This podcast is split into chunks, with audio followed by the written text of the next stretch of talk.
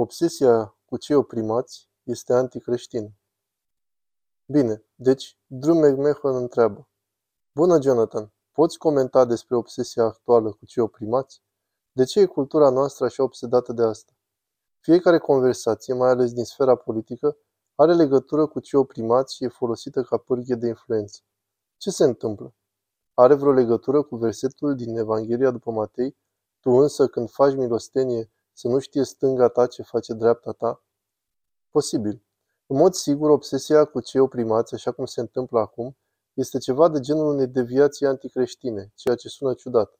Pentru că anticreștin, în sens strict, în sensul că este ceva care vine din creștinism, dar apoi se opună creștinismului, adică e un fel de parazit al creștinismului, ceva care la început seamănă cu creștinismul, dar apoi se întoarce împotrivă, se răstoarnă.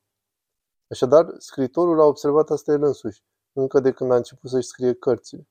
Modul în care l-a formulat a fost că odată ce mecanismul țapului spășitor este expus în povestea lui Isus, nu-l mai poți ignora. Adică odată ce îl vezi, nu te mai poți preface că nu este acolo. Și ideea persoanei care devine o victimă pentru a justifica unitatea noastră și a străinului care e persecutat pentru a justifica unitatea noastră ca grup, pur și simplu nu o poți ignora. Dar ceea ce se întâmplă în obsesia ciudată cu victimele acum este că e încadrată într-o ramă revoluționară, și anume că a fi o victimă devine o formă de justificare morală în sine și devine o justificare pentru a manifesta tipul de comportament pe care îl generează și mecanismul țapului spășitor. Deci e un lucru foarte întunecat, în care dacă te poți prezenta ca o victimă, atunci tu ești cel îndreptățit din punct de vedere moral și îți justifică acțiunile morale dacă te poți prezenta ca o victimă și apoi să-i prezinți pe ceilalți ca fiind asupritori. Așadar este foarte diferit de ceea ce s-a întâmplat cu Hristos. Adică Hristos pe cruce a spus, iartă-i, că nu știu ce fac.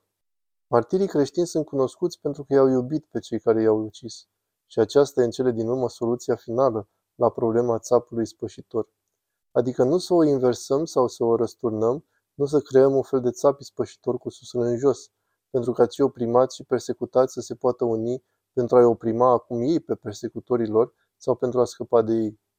Acest lucru ar duce doar la același tip de nebunie, un fel de versiune răsturnată a căutării țapului spășitor.